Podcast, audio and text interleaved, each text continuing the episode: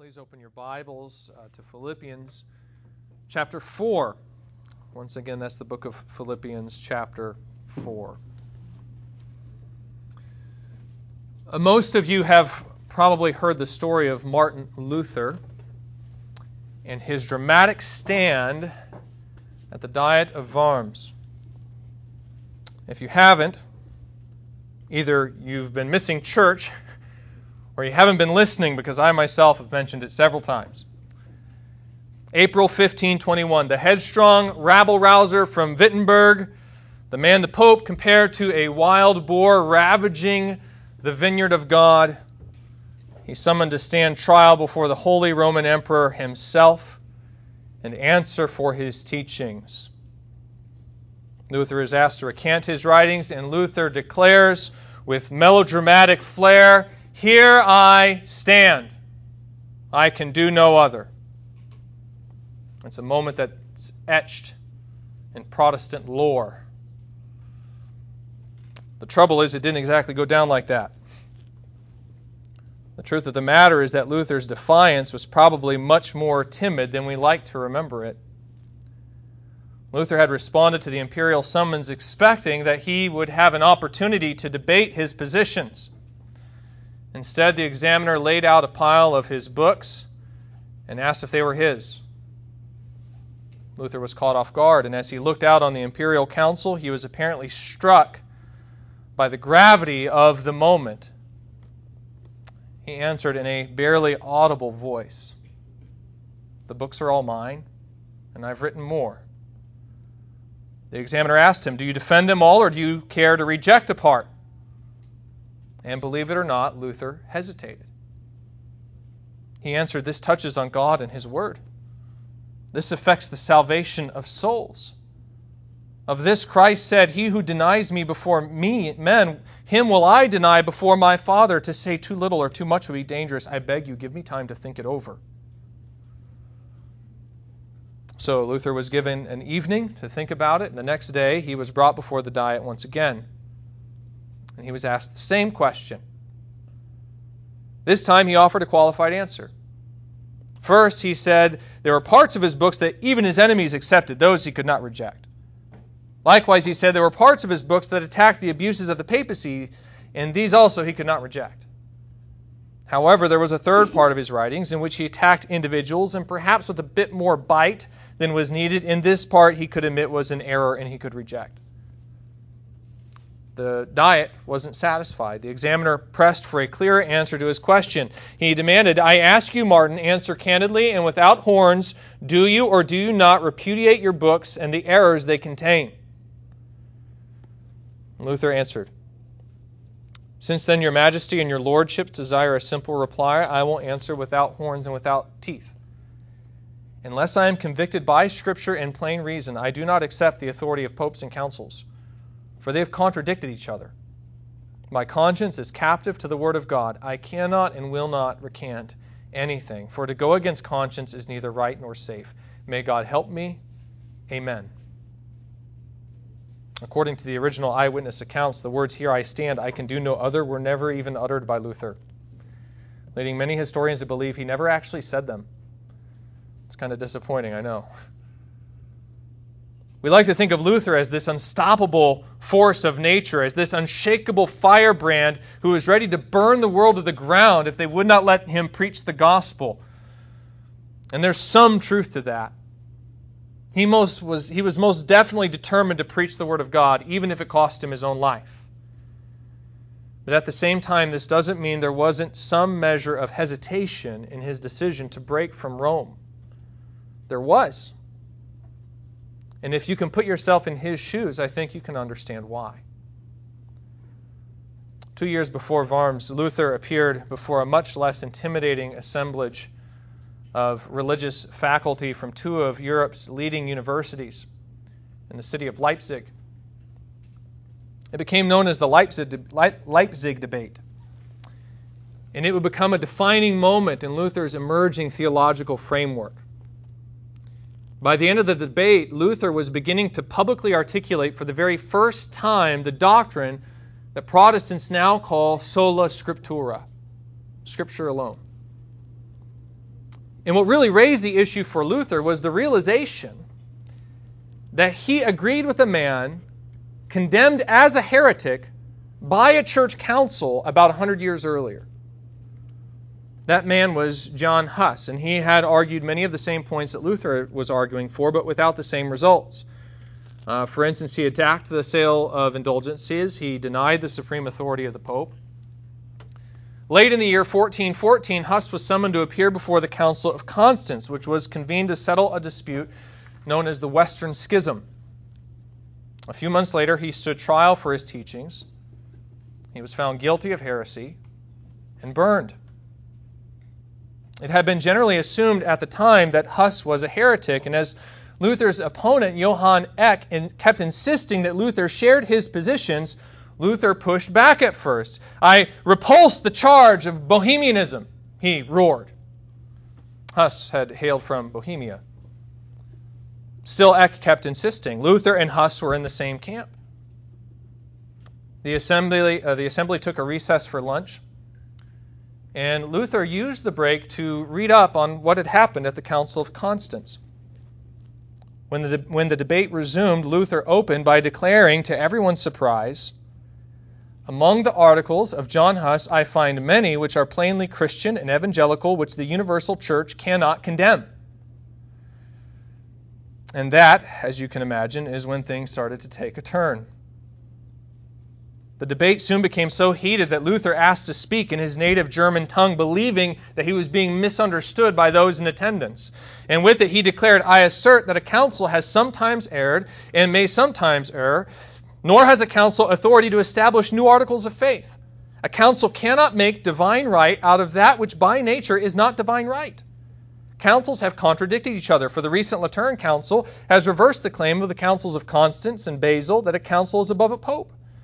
A simple layman armed with the Scripture is to believe above a pope or council without it. As for the Pope's decretal on indulgences, I say that neither the Church nor the Pope can establish articles of faith. These must come from the Scripture.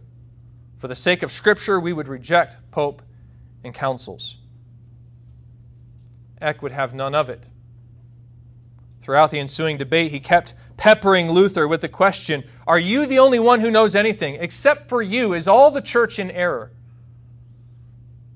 It was this same accusation that would be launched uh, at Luther at Worms as well as Luther stood before the Diet on that second day of his hearing, right before he made his famous Here I Stand statement. His examiner asked him, Martin, how can you assume that you're the only one to understand the sense of Scripture? Would you put your judgment above that of so many famous men and claim that you know more than they all? And when you put it that way, I think you can sort of understand why Luther might hesitate to take his stand, can you not? Luther was right. What he was saying was a matter of eternal life and death. And in light of the seriousness of his claims, who was he to stand against the witness of so many former saints and scholars? I wonder if you were to put yourself in Martin Luther's shoes.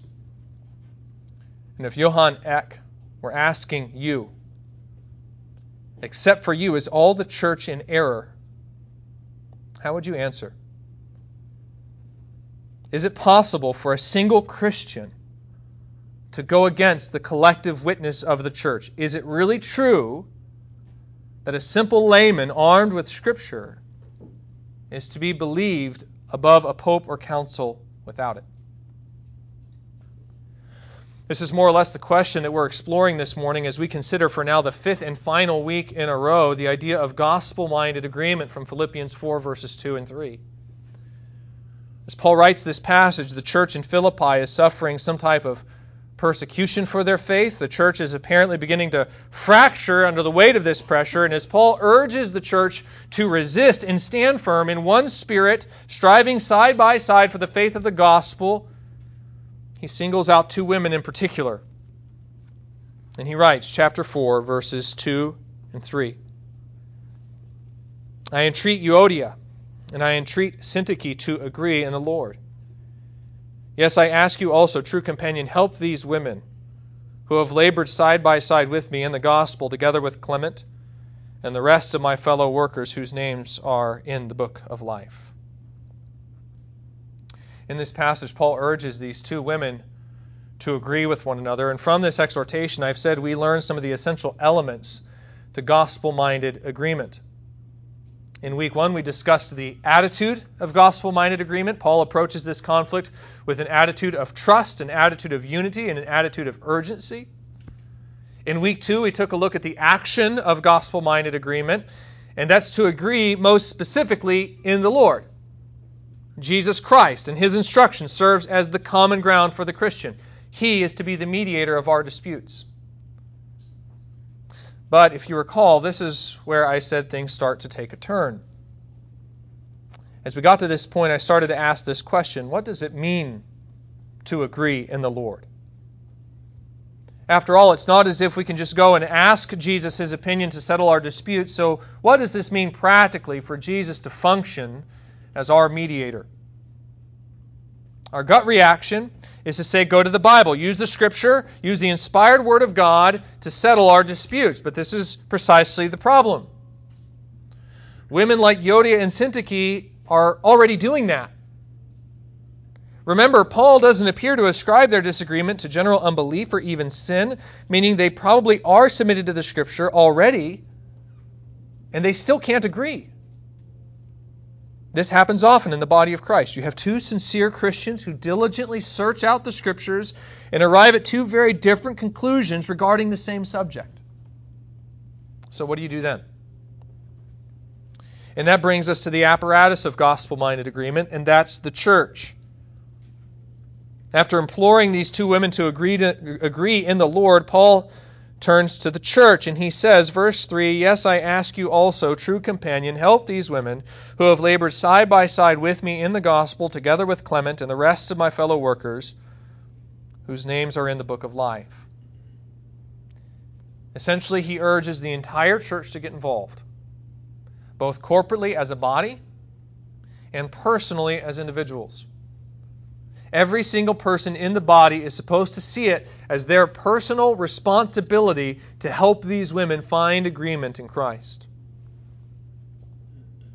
How does this work practically? And why does this work? This is something that Paul doesn't address in this particular passage, but it's something we started to explore last week from the rest of the New Testament.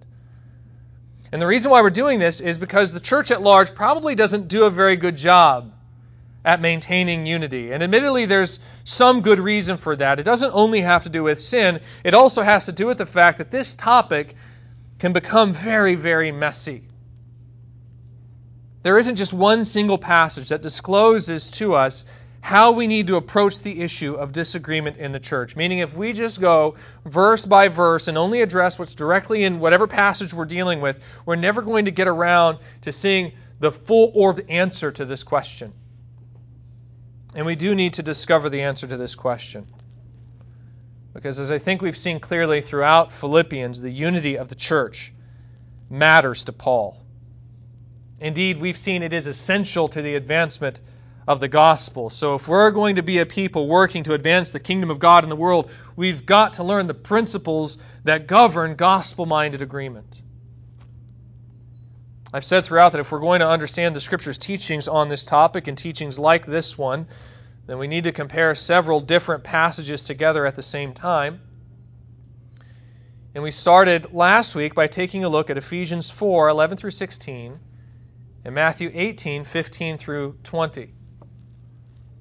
What we learned from Ephesians 4 is that the reason why the church gets involved is because the body of Christ is made up of different members, each with different perspectives and giftings who are able to provide an objective perspective and shed new light on the situation. I've said that part of the problem with saying that Scripture alone should be consulted, since the Scripture alone is our authority, is that you have flawed interpreters. Of course, the Scripture alone is authoritative, but what does the Scripture actually say? That's not always easy to determine since we're prone to distort the meaning of Scripture, both due to ignorance and sin. The beauty of getting the church involved is that it helps mitigate the weaknesses inherent in having a single interpreter. After all, the Holy Spirit indwells the entire body of Christ, and so while it's more than possible for a single believer's perspective on any particular text or issue to be skewed by their sin, it's much harder for the entire body of Christ to be affected by the exact same sin. Meaning, the body of Christ working in unison is much more likely to provide an objective perspective on a given topic than the individual believer is. Not only that, but the body of Christ also has a collective knowledge of the Scripture that far surpasses that of any single Christian. So when the body of Christ is working in unison, unison, it's far less likely to make an error due to simple ignorance as well. So we can see why Paul would instruct the church to get involved, but how does this work practically? And that took us to Matthew 18, where Jesus lays out the process for mediation. There we learned that there's actually this increasing level of corporate involvement the longer and longer the dispute goes unsettled. That's really important because it means that when Paul urges the Philippians to each see this dispute as their problem personally, he's probably not urging them all to go and track down Euodia and Syntyche and try to resolve this dispute themselves. Instead, what he's probably envisioning is something very similar to what we find in Matthew 18. First, Euodia and Syntyche would try to resolve the problem themselves. And then, if that doesn't work, they would need to get two or three other people involved. And if they still can't agree, even still, then it needs to come before the church. The church is supposed to issue a ruling on the matter. And if the church takes the side of either woman and the other refuses to listen, even to the church, then at that point, this trust that Paul has exhibited, wherein he assumes that each of these two women are approaching this issue in good faith. At this point, that trust probably needs to be reconsidered. And the dissenting woman needs to be put out of the church.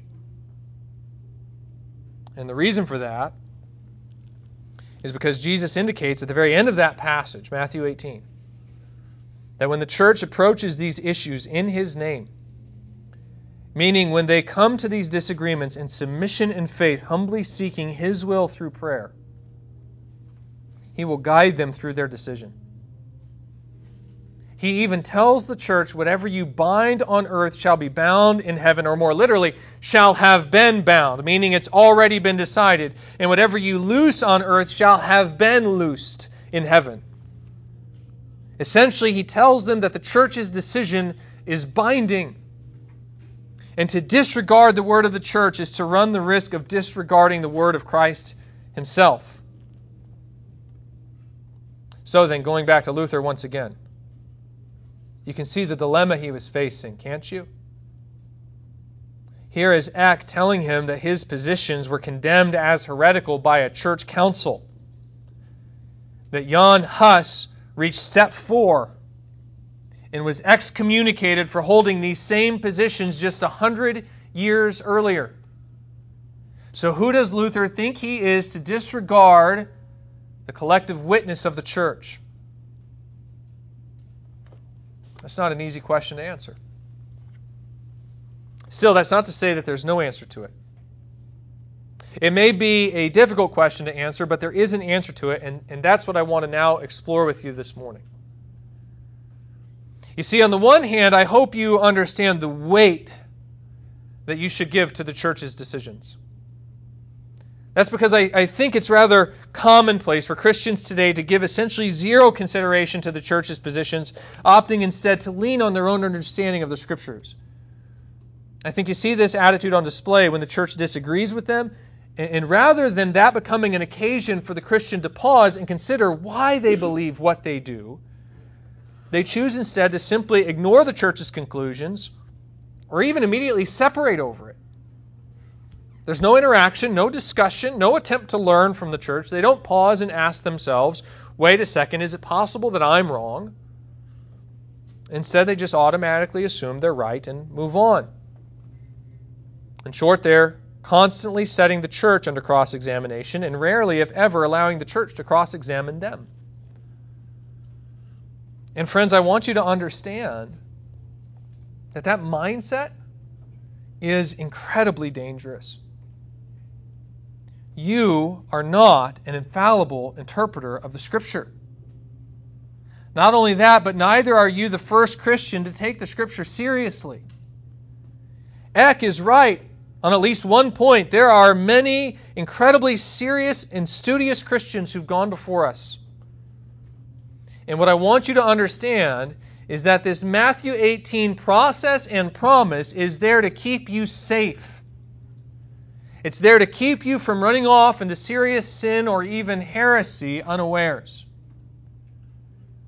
Like, imagine if I got up here this morning and I tried to tell you that Jesus is not 100% God and 100% man. What if I said that he was merely a created being, perhaps an incredibly powerful angel, but still perfectly finite like the rest of us? Or suppose that last week I tried to argue that these apostate evangelicals that I've been talking about were right and that you should convert to the Catholic Church. You know, it's more than possible that I could give you a run for your money. I might be able to make an argument that sounds pretty convincing. After all, I've been to seminary. I know the Greek and the Hebrew. I could start to pull that out and make my points there in a way that would be hard for you to refute without similar theological training.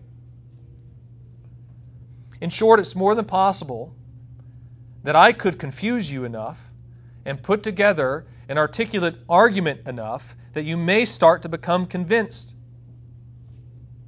And if so, it wouldn't be the first time it's happened, right? Clever men have deceived Christians plenty of times before. There are even consistent warnings in the New Testament about this very thing. So, what is it that keeps you, the layman, safe from someone like me in that kind of a scenario? And, friends, the answer is the church. You should start to say to yourself, Well, I don't know how to answer him exactly, but I know that the church condemned his teaching on the person of Christ at the Council of Nicaea in 325 AD. I know that other teachers, just as learned as him, and even more so, have stood toe to toe with guys like him, and together those leaders condemned his teaching as heresy.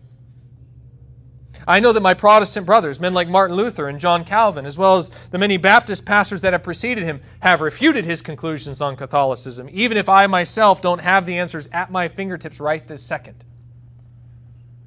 And that kind of reliance on the witness of the church will keep you safe from making a very, very serious mistake. That's one of the real beauties of Matthew 18. I didn't really focus on this point much last week, but I want you to think one more time about the significance of what Jesus says when he says, with respect to the church, Truly I say to you, whatever you bind on earth shall be bound in heaven, and whatever you loose on earth shall be loosed in heaven. Do you know where else Jesus makes that kind of a statement? It's two chapters earlier when he makes the same statement to Peter with respect to his apostolic authority. Jesus tells Peter that he will have the authority to bind and to set loose. That's referring to Peter's authority as an apostle. Well, guess who that authority is transferred to in Matthew 18? It's transferred to the church when they are gathered in Jesus' name. So it's not a transfer without conditions, but it is a transfer nonetheless. And by the way, just as an aside, this is partly what the Catholic Church gets wrong when they make their appeal to papal authority on the basis of apostolic succession. Scripturally speaking, if Peter's apostolic office transfers to anyone, then clearly, according to Matthew 18, it's transferred to the corporate body of Christ, not to any one man or even to a group of men. It's transferred to the church itself. Listen, that's a real benefit to you. Because not only does that protect you from the deceptive influence of false teachers, since they would need to convince even the best and brightest in the body of Christ to follow their heresy to lead you astray, but frankly, brothers and sisters, it protects you from yourself. Again, you don't know everything, and your interpretations of the Scripture are not inspired, meaning you're prone to error, even serious error, if you're left to work your way through the Scripture on your own. That's the benefit of both the process and the promise of Matthew 18. You follow that process, and generally speaking, it will keep you from various very serious sins and even heresies. I want you to experience the benefit of that, which is why I've pressed so hard over the past couple of weeks to shake your confidence in your own interpretation of the Scripture. I want you to get into the habit of mistrusting your own conclusions and instead leaning hard into the witness of the church. Now, that said, Luther is still right, though, is he not? The church doesn't always get it right. That was what was so shocking about what he said at Leipzig. He said that councils sometimes err, that they have at times contradicted one another, and that for the sake of Scripture we should reject popes and councils. And well, he isn't exactly wrong, is he? I mean, just look at the plethora of denominations within Protestantism and all their different opinions about the Scripture. We have all we all have statements of faith, which we've determined in council, in conference with one another, and yet we can't all be right, can we? At best, only one of us can be right, and more than likely, we're all only partly right. So it is possible, even for the church, to get it wrong. So, where's the balance in this? Say you're Syntyche, and Euodia comes to you and says that she thinks you're in error. You spend some time reflecting on the subject, and you go back and look at the scripture once again, and you disagree. You think she's in error. So the two of you ask for a couple of other people to get involved, and after talking it over, they side with Euodia. Supposing you're still not seeing it, and so Euodia and her companions bring it before the church, and suppose the church also sides with them. Or let's simplify it even further. Take that whole process out of it, because let's face it, it's not very common. The church doesn't really do that a whole lot today. So, say you're in a church, and the leadership, in whatever form that takes, makes a questionable decision. At what point should you submit to the church's decisions? And at what point do you, like Luther, take your stand? That's the question that I want to try to explore with you with the time we have remaining here today. And as I said last week, I'm trying to triangulate in on several different New Testament texts to try to discern the Scripture's teaching on this subject. I'm, I'm not just saying, you know, this is what the Bible says. I'm trying to apply it. And my judgment in that regard is not flawless. It's more than possible. I've made mistakes somewhere in the process. In fact, this is a topic I'll tell you, I've been wrestling with, with for several months, and I keep struggling to completely articulate my conclusions on it. So I would strongly encourage you listen with discernment. Check what I say here today against the Word of God. And if you think I'm wrong, please show me. I'm more than open to criticism on this topic. To make matters even worse, I've already eaten up a lot of the time this morning, so I'm going to have to be fairly concise. But hopefully, I think we've set up the discussion well. I'm going to try to come back around to some of the things we've talked about so far because I think this is going to help illustrate my points. So, once again, when does the Christian need to defer or submit to the judgment of the church? And when ought they to hold their ground, even when they're not convinced from Scripture? Let's go ahead and find out. A passage that I'd like to focus on today is Romans 14, because I think this passage establishes a very important principle uh, to guide our discussion. If you would, please go ahead and turn there in your Bibles. Romans 14. A couple of weeks ago, I mentioned this evangelical leader who, after converting to, the, to Catholicism, he explained that one of the reasons he converted is because he realized that Paul is actually more concerned with unity than he is with the doctrine of justification. And as I commented on that, I said that he's partially right. Paul is incredibly concerned with the concept of Christian unity.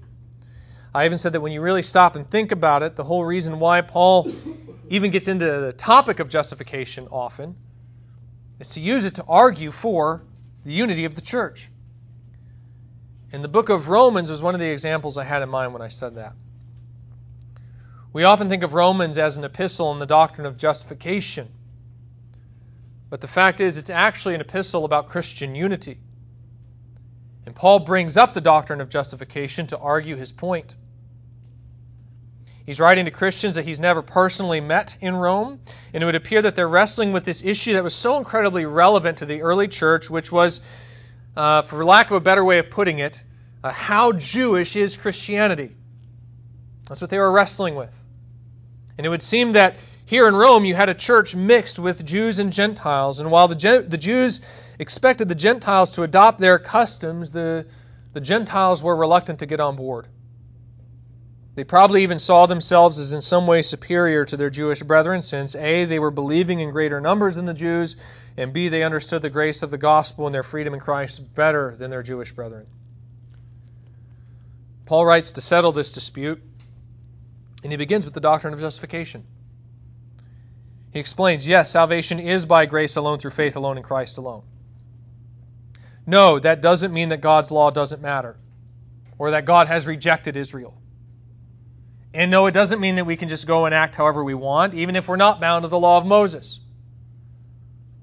And then, having established all this, he comes to his point in chapter 12, verse 1. He says, I appeal to you, therefore, brothers, by the mercies of God, to present your bodies as a living sacrifice, holy and acceptable to God, which is your spiritual worship. The emphasis there is on the unity of the church, many bodies coming together as a single living sacrifice. And that continues to be the theme throughout the conclusion of the book how to live with one another in spite of our differences. It's all very relevant to what we're discussing here in Philippians. Well, as he comes to Romans 14, he says this.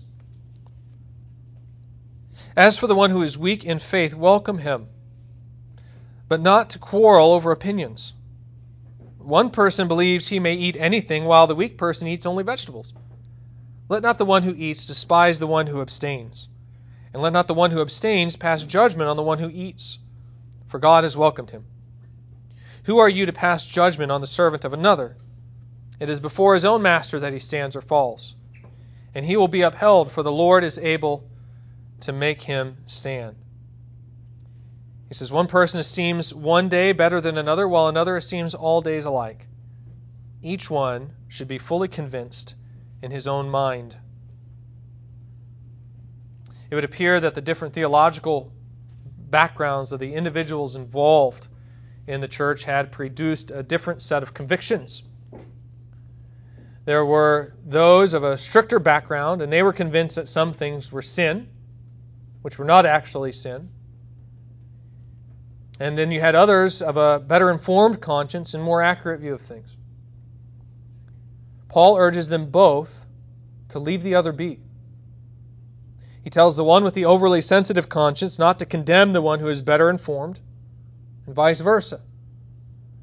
In verse 4, he explains why. He says, Who are you to pass judgment on the servant of another? It is before his own master that he stands and falls. Basically, he points to the fact that each Christian is accountable to God and will have to answer to their action, for their actions to him. And this continues to be the governing principle that guides the rest of the chapter. He notes verse 5 that one person esteems one day as better than another, while another esteems all days alike. Each one should be fully convinced in his own mind. Verse 10, he asks, Why do you pass judgment on your brother? Or do you not, or, or why do you despise your brother? For we will all stand before the judgment seat of God. He states that instead of coercing others to perform according to your own convictions, the Christian needs to be sensitive to the conscience of others. And as he explains why, he says, verse 23, For whatever does not proceed from faith is sin. That's important. Paul's saying even if an action is permissible to God, even if it's permissible to God, if in your mind it's sin, then it's still sin. That's because even if it's not technically a sin, if you think it is and you're still willing to do it, then it demonstrates a willingness in your heart to rebel against God. Now, the main reason why I bring this passage up is because it establishes a very important principle. And that's the doctrine that Protestants have historically referred to as private judgment.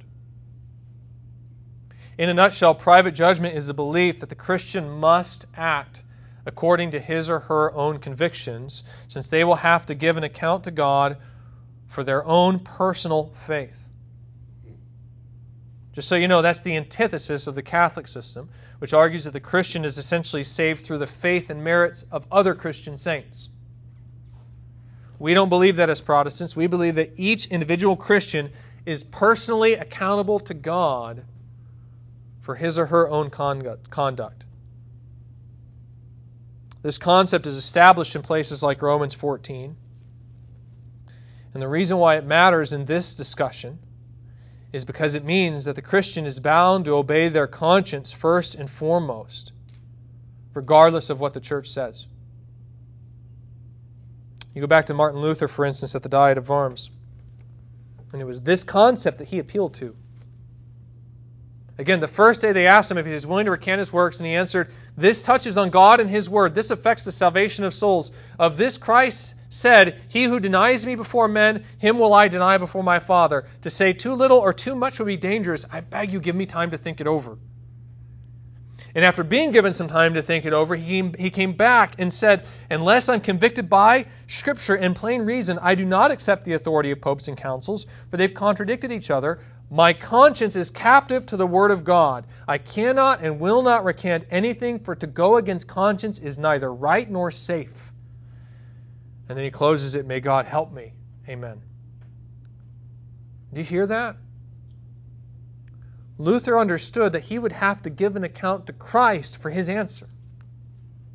That if he was right, and he recanted what he wrote, and denied the gospel there at Worms, then Christ would deny Luther before his Father in heaven.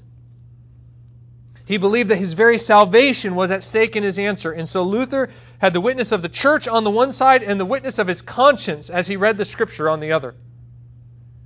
And in the end, he recognized that the only safe place to go was according to the conviction of his conscience, since it would be in accordance with his own faith that he would be judged before God. That is an entirely biblical approach to disagreement in the church. If the church makes a decision that binds the Christian to disobey their conscience, then the Christian needs to very seriously consider the church's judgment, certainly, just as Luther did. But at the end of the day, if they cannot be convinced that the judgment is biblical, then they actually need to disobey the judgment of the church, since, in the words of Paul, it is, be- it is before his own master that he stands or falls. And this actually brings us to another reason why I bring this passage up. And that's, that's because what this passage also shows us is that the church needs to be very careful in not binding the Christian to commands that are not clearly established by the Scripture. This is one of the keys of maintaining unity in the church. You can call it judicial restraint, for lack of a better term. In the words of Deuteronomy 4 2, the church needs to be careful that they neither take away from the Word of God nor add to it. Since when they add to it and attempt to bind the Christian to commands that are extra biblical, they force the Christian to act according to their conscience and drive a wedge in the body of Christ. Again, Paul is very specific here. He orders the church let not the one who eats despise the one who abstains, and let not the one who abstains pass judgment on the one who eats, for God has welcomed him. That's significant because later on, Paul is going to side with the one who eats. He's going to indicate that they're in the right on this particular issue, and yet he's also careful to point out that they shouldn't pressure their brother to hold to their same level of conviction, since to do so would be to put that Christian in a position where they feel obligated to sin. If anything, what Paul indicates here in verses 13 through 23, and again in 1 Corinthians 8, is that in this scenario, the stronger brother, the more, the more mature brother, is actually obliged to forego his rights for the sake of his brother. After all, while it is a sin for the weaker brother to eat unclean food, it is not a sin for the stronger brother to abstain from it. Meaning the stronger brother can actually adjust to the conscience of his weaker brother and not be in sin. And they can be united together to one another without offending the conscience of the other. So the church must be careful not to overextend its reach and attempt to add things to the Word of God, since to do that is to actually threaten the unity of the church. In fact, it's even more than that. It's a violation of Matthew 18. Again, I think Luther understands the issue well and he navigates the difficulties of ecclesiastical authority brilliantly. During the Leipzig debate, for instance, he acknowledged that he would affirm the authority of the Pope if that authority had been decided by the Church Universal, which he stated had never actually happened and would never happen. But even then, he was careful to point out that the Pope's authority, even then, would derive from human right, not divine. He said, given that is to say, if all the rest of believers consent to it, this power might be conceded to the chief pontiff by human right. And I will not deny that if all the believers in the world agree in recognizing as first and supreme pontiff either the Bishop of Rome or of Paris or Magdeburg, we should acknowledge him as such with respect to this general agreement of the Church. But as Eck pressed in on him and demanded him to explain why it would be a power derived from human right only and not by divine authority in this instance, Luther would clarify.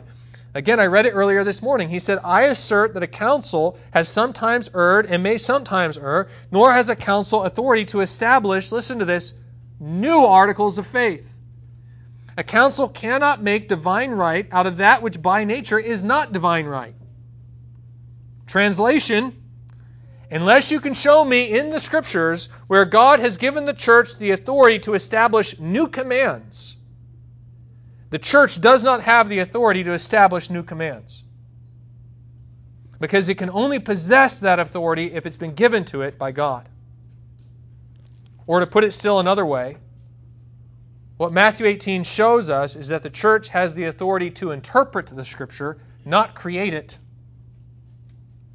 And so, whenever the church attempts to create doctrines or commands where there are no doctrines or commands, or for that matter, whenever it tries to eliminate doctrines or commands where there are clear doctrines and commands, it is overextending its authority. And if it's overextending its authority, then clearly they are not gathered in Jesus' name since they themselves are being disobedient to the Word of God. And their decisions in those instances are not binding. This would actually be another reason when you are not obligated to obey the church's decision. When it's making decisions in areas it's not been authorized to make. And practically speaking, this means that it needs to the church, when I say it, I mean the church, the church needs to be able to substantiate its positions with Scripture. Because the Scripture is the authority, and the church has been given to aid in its interpretation, not establish new doctrines. Again, that doesn't mean that you automatically must obey if it happens to be using the Scriptures, since again, each one should be fully convinced in his own mind. But at the very least, you need to be coming with the Scriptures, since the Scripture is the final authority and the church is merely its interpreter. Once again, I like the way Luther said it. He's very precise. He said, a simple layman armed with Scripture is to be believed above pope or council without it. Do you hear that? He's not elevating the layman above the church in his interpretation of the Scripture. He's saying that a layman's interpretation of the Scriptures is more authoritative than the church's judgment without it. That's because the Bible is the final authority both in doctrine and in practice. So, again, at the very least, a church must use the Scripture to substantiate its positions, since it has only been granted the authority to interpret the Scriptures, not create them. So, if a church tries to hold you to some decision without a scriptural basis, you're not bound to obey it. Though I would urge, again, just keep in mind if the church isn't asking you to sin when it does this, if they're not causing you to violate your conscience, conscience in that erroneous decision, and if it appears that they're falling into this decision out of genuine concern and conviction, meaning it isn't some kind of power grab, which again would be a violation of Matthew 18, but if they're genuinely convinced of their error and they're not making you sin and asking you to do it, then again, just keep in mind that this passage may also indicate that you ought to be patient with your brothers and sisters and bear with them in their weaker conscience until they're convinced otherwise. But what if two brothers hold Positions that are mutually exclusive. That's one question we could ask, right?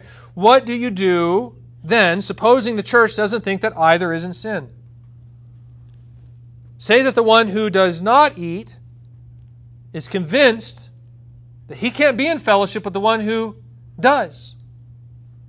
And suppose that, on the other hand, the one who does eat is convinced that not eating does serious harm to the proclamation of the gospel.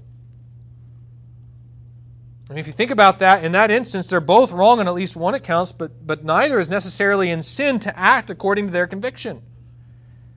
And to go against their conviction is to encourage disobedience to God. So suppose you go and try to convince them each of their error, but they still can't see it. What happens then? Well, in that scenario, the church needs to issue a ruling and allow the other Christian the freedom to act according to their own conscience.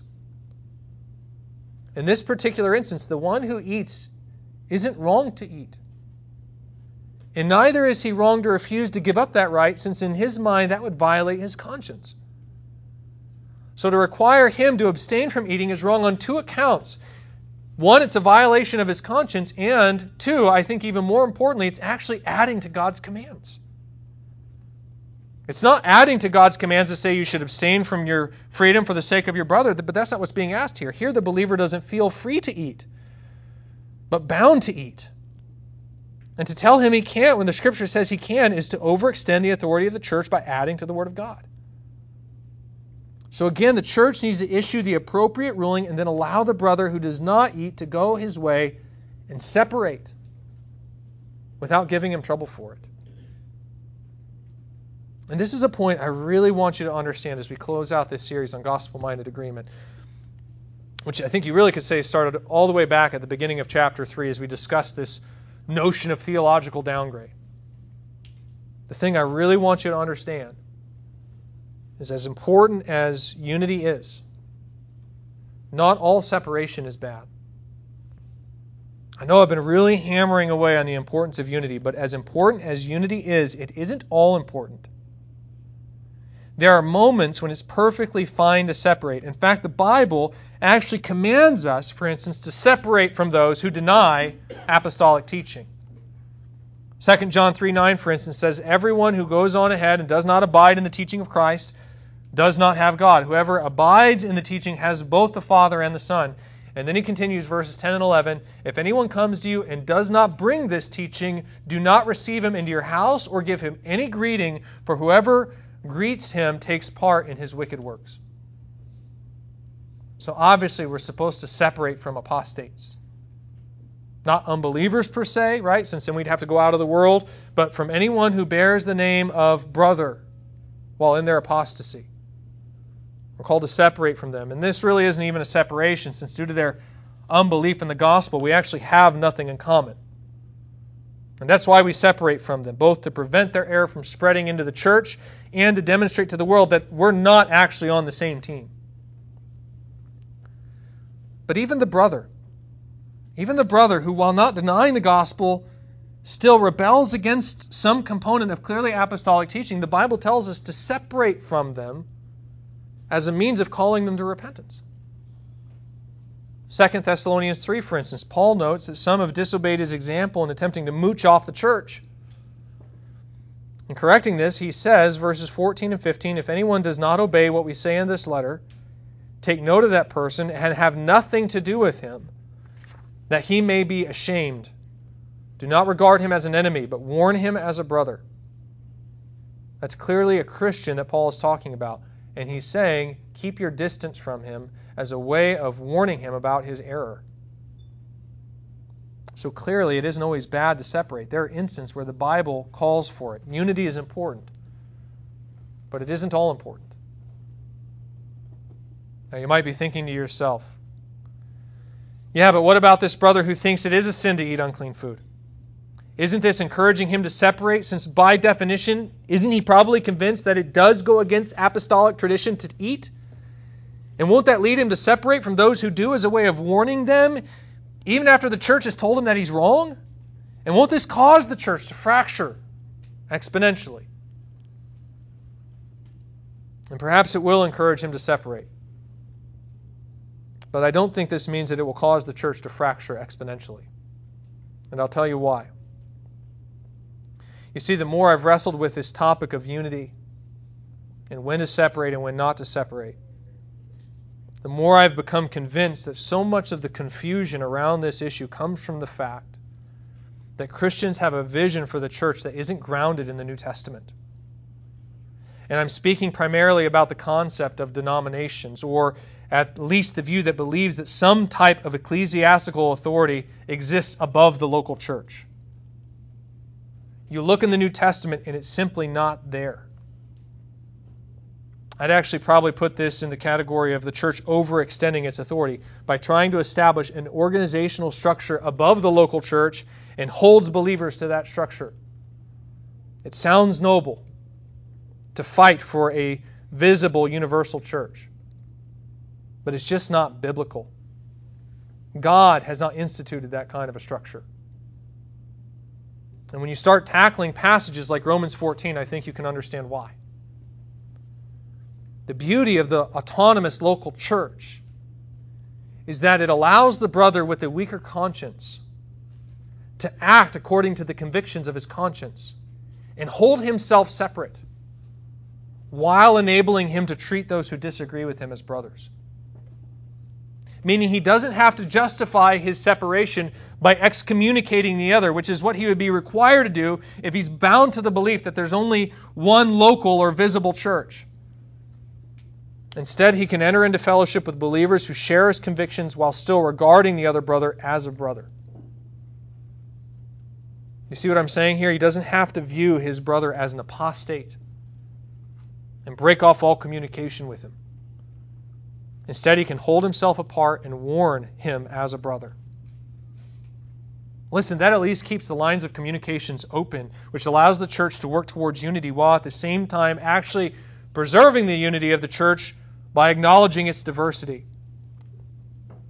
I would compare the system that I think we find in the New Testament to what the founding fathers had in mind when they created the United States. The power to govern was supposed to rest with the states, not the federal government. And these states then joined together as one for the national defense. The original motto of our nation even captured this concept e pluribus unum, out of many, one. And the idea behind this design was that each state would function as its own independent experiment. Things uh, that you know could be done differently. They could govern differently, and then as the policies enacted by one state proved beneficial, the others could choose whether or not to follow that design. It's really a very beautiful and brilliant concept. And it's one that I think we find in Christ's design for the church. Our unity is supposed to come out of our diversity. And that's why I say the church needs to allow the weaker brother to go his way and separate without giving him trouble for it. It's not only because I think the Bible commands this, but I think it's also a system that the Bible has established for the church to grow in the unity of the faith and the knowledge of the Son of God. After all, guess what you may discover about that weaker brother after you let him follow the convictions of his conscience and enter into fellowship with his like minded brothers? What you may discover over time is that he's not the weaker brother after all. You are. His convictions were right, and you just couldn't see it at the time. And by the way, when the church does this, when we separate from one another while still tolerating each other, that does actually maintain peace in the body of Christ, and it does actually serve as a testimony to the world. I know a couple weeks ago, as I told you about the bloodshed of the Thirty Years' War, I made it seem as if modern religious freedom was a secular response to turmoil going on inside of the church. But honestly, that's not the whole picture. Listen, there's a reason why the idea of religious freedom arose in Protestant nations first. And that it arose while these nations were still largely influenced by the church. And it's because religious freedom is rooted in the Protestant ideal of private judgment. And do you know what that system does? It allows Baptists and Methodists and Anglicans to all live in the same country without going to war with each other. Listen, do you think that provides a good testimony to the world or a poor one? I'd say it provides a good one. Friends, that's what a biblical view of separation does. It actually preserves the peace and the unity of the church instead of dividing it. Yes, it would be better if we were all completely unified in our thinking, but this is clearly a work in progress. In the meantime, the very best thing we can do is fellowship with those who share our most basic convictions in local fellowships and work out our faith together. All to say, yes, this position may encourage the brother to separate. But no, I don't think this leads to the exponential fragmentation of the church because this whole idea that the Christian church must agree with one another 100% of the time is a false presumption. It's an ideal that we're certainly working towards, but we can't get there by force. In fact, if you notice in this passage, Paul doesn't urge Euodia or Syntyche to submit or defer, does he? He urges them to agree, to think alike in Christ. We have to actively work to convince one another to be of the same mind. And separation doesn't preclude that possibility. Ironically enough, if it's done with the right attitude, I think it encourages it. And with that in mind, we're going to close our discussion of gospel minded agreement. Unfortunately, we lack the time today to get into comprehensive discussion of biblical separation as a whole. If we were to do that, it would take us several more weeks and it would lead us way, way out of Philippians. But at the very least, this should hopefully address the questions that come up as we consider the mediation process that we assume would occur with Euodia and Syntyche here in Philippians 2 through 3. The church should get involved, perhaps even bring the matter before the entire church and issue a ruling, and either Euodia and Syntyche or both probably should submit to that ruling. But if the church either overextends its authority by drawing conclusions that are not founded on the Scriptures, or if either woman is still convinced by her own conscience that it would be sin to submit to the church's ruling, then she does not need to submit. And in that instance, the church needs to do what they can to let her act according to the conviction, uh, conviction of her conscience without themselves violating the Scripture. And I believe those are the principles that should guide you as you work towards agreement in the church as well. Of course, the attitude that's supposed to guide all of this is love. And with that in mind, I want to close with a reading from Colossians 3:12 through 15. The Apostle Paul writes Put on then as God's chosen ones, holy and beloved, compassionate hearts, kindness, humility, meekness, and patience, bearing with one another and if one has a complaint against another, forgiving each other. As the Lord has forgiven you, so also you must forgive. And above all these, put on love, which binds everything together in perfect harmony. And let the peace of Christ rule in your hearts, to which indeed you were called to one body, and be thankful. Let's pray.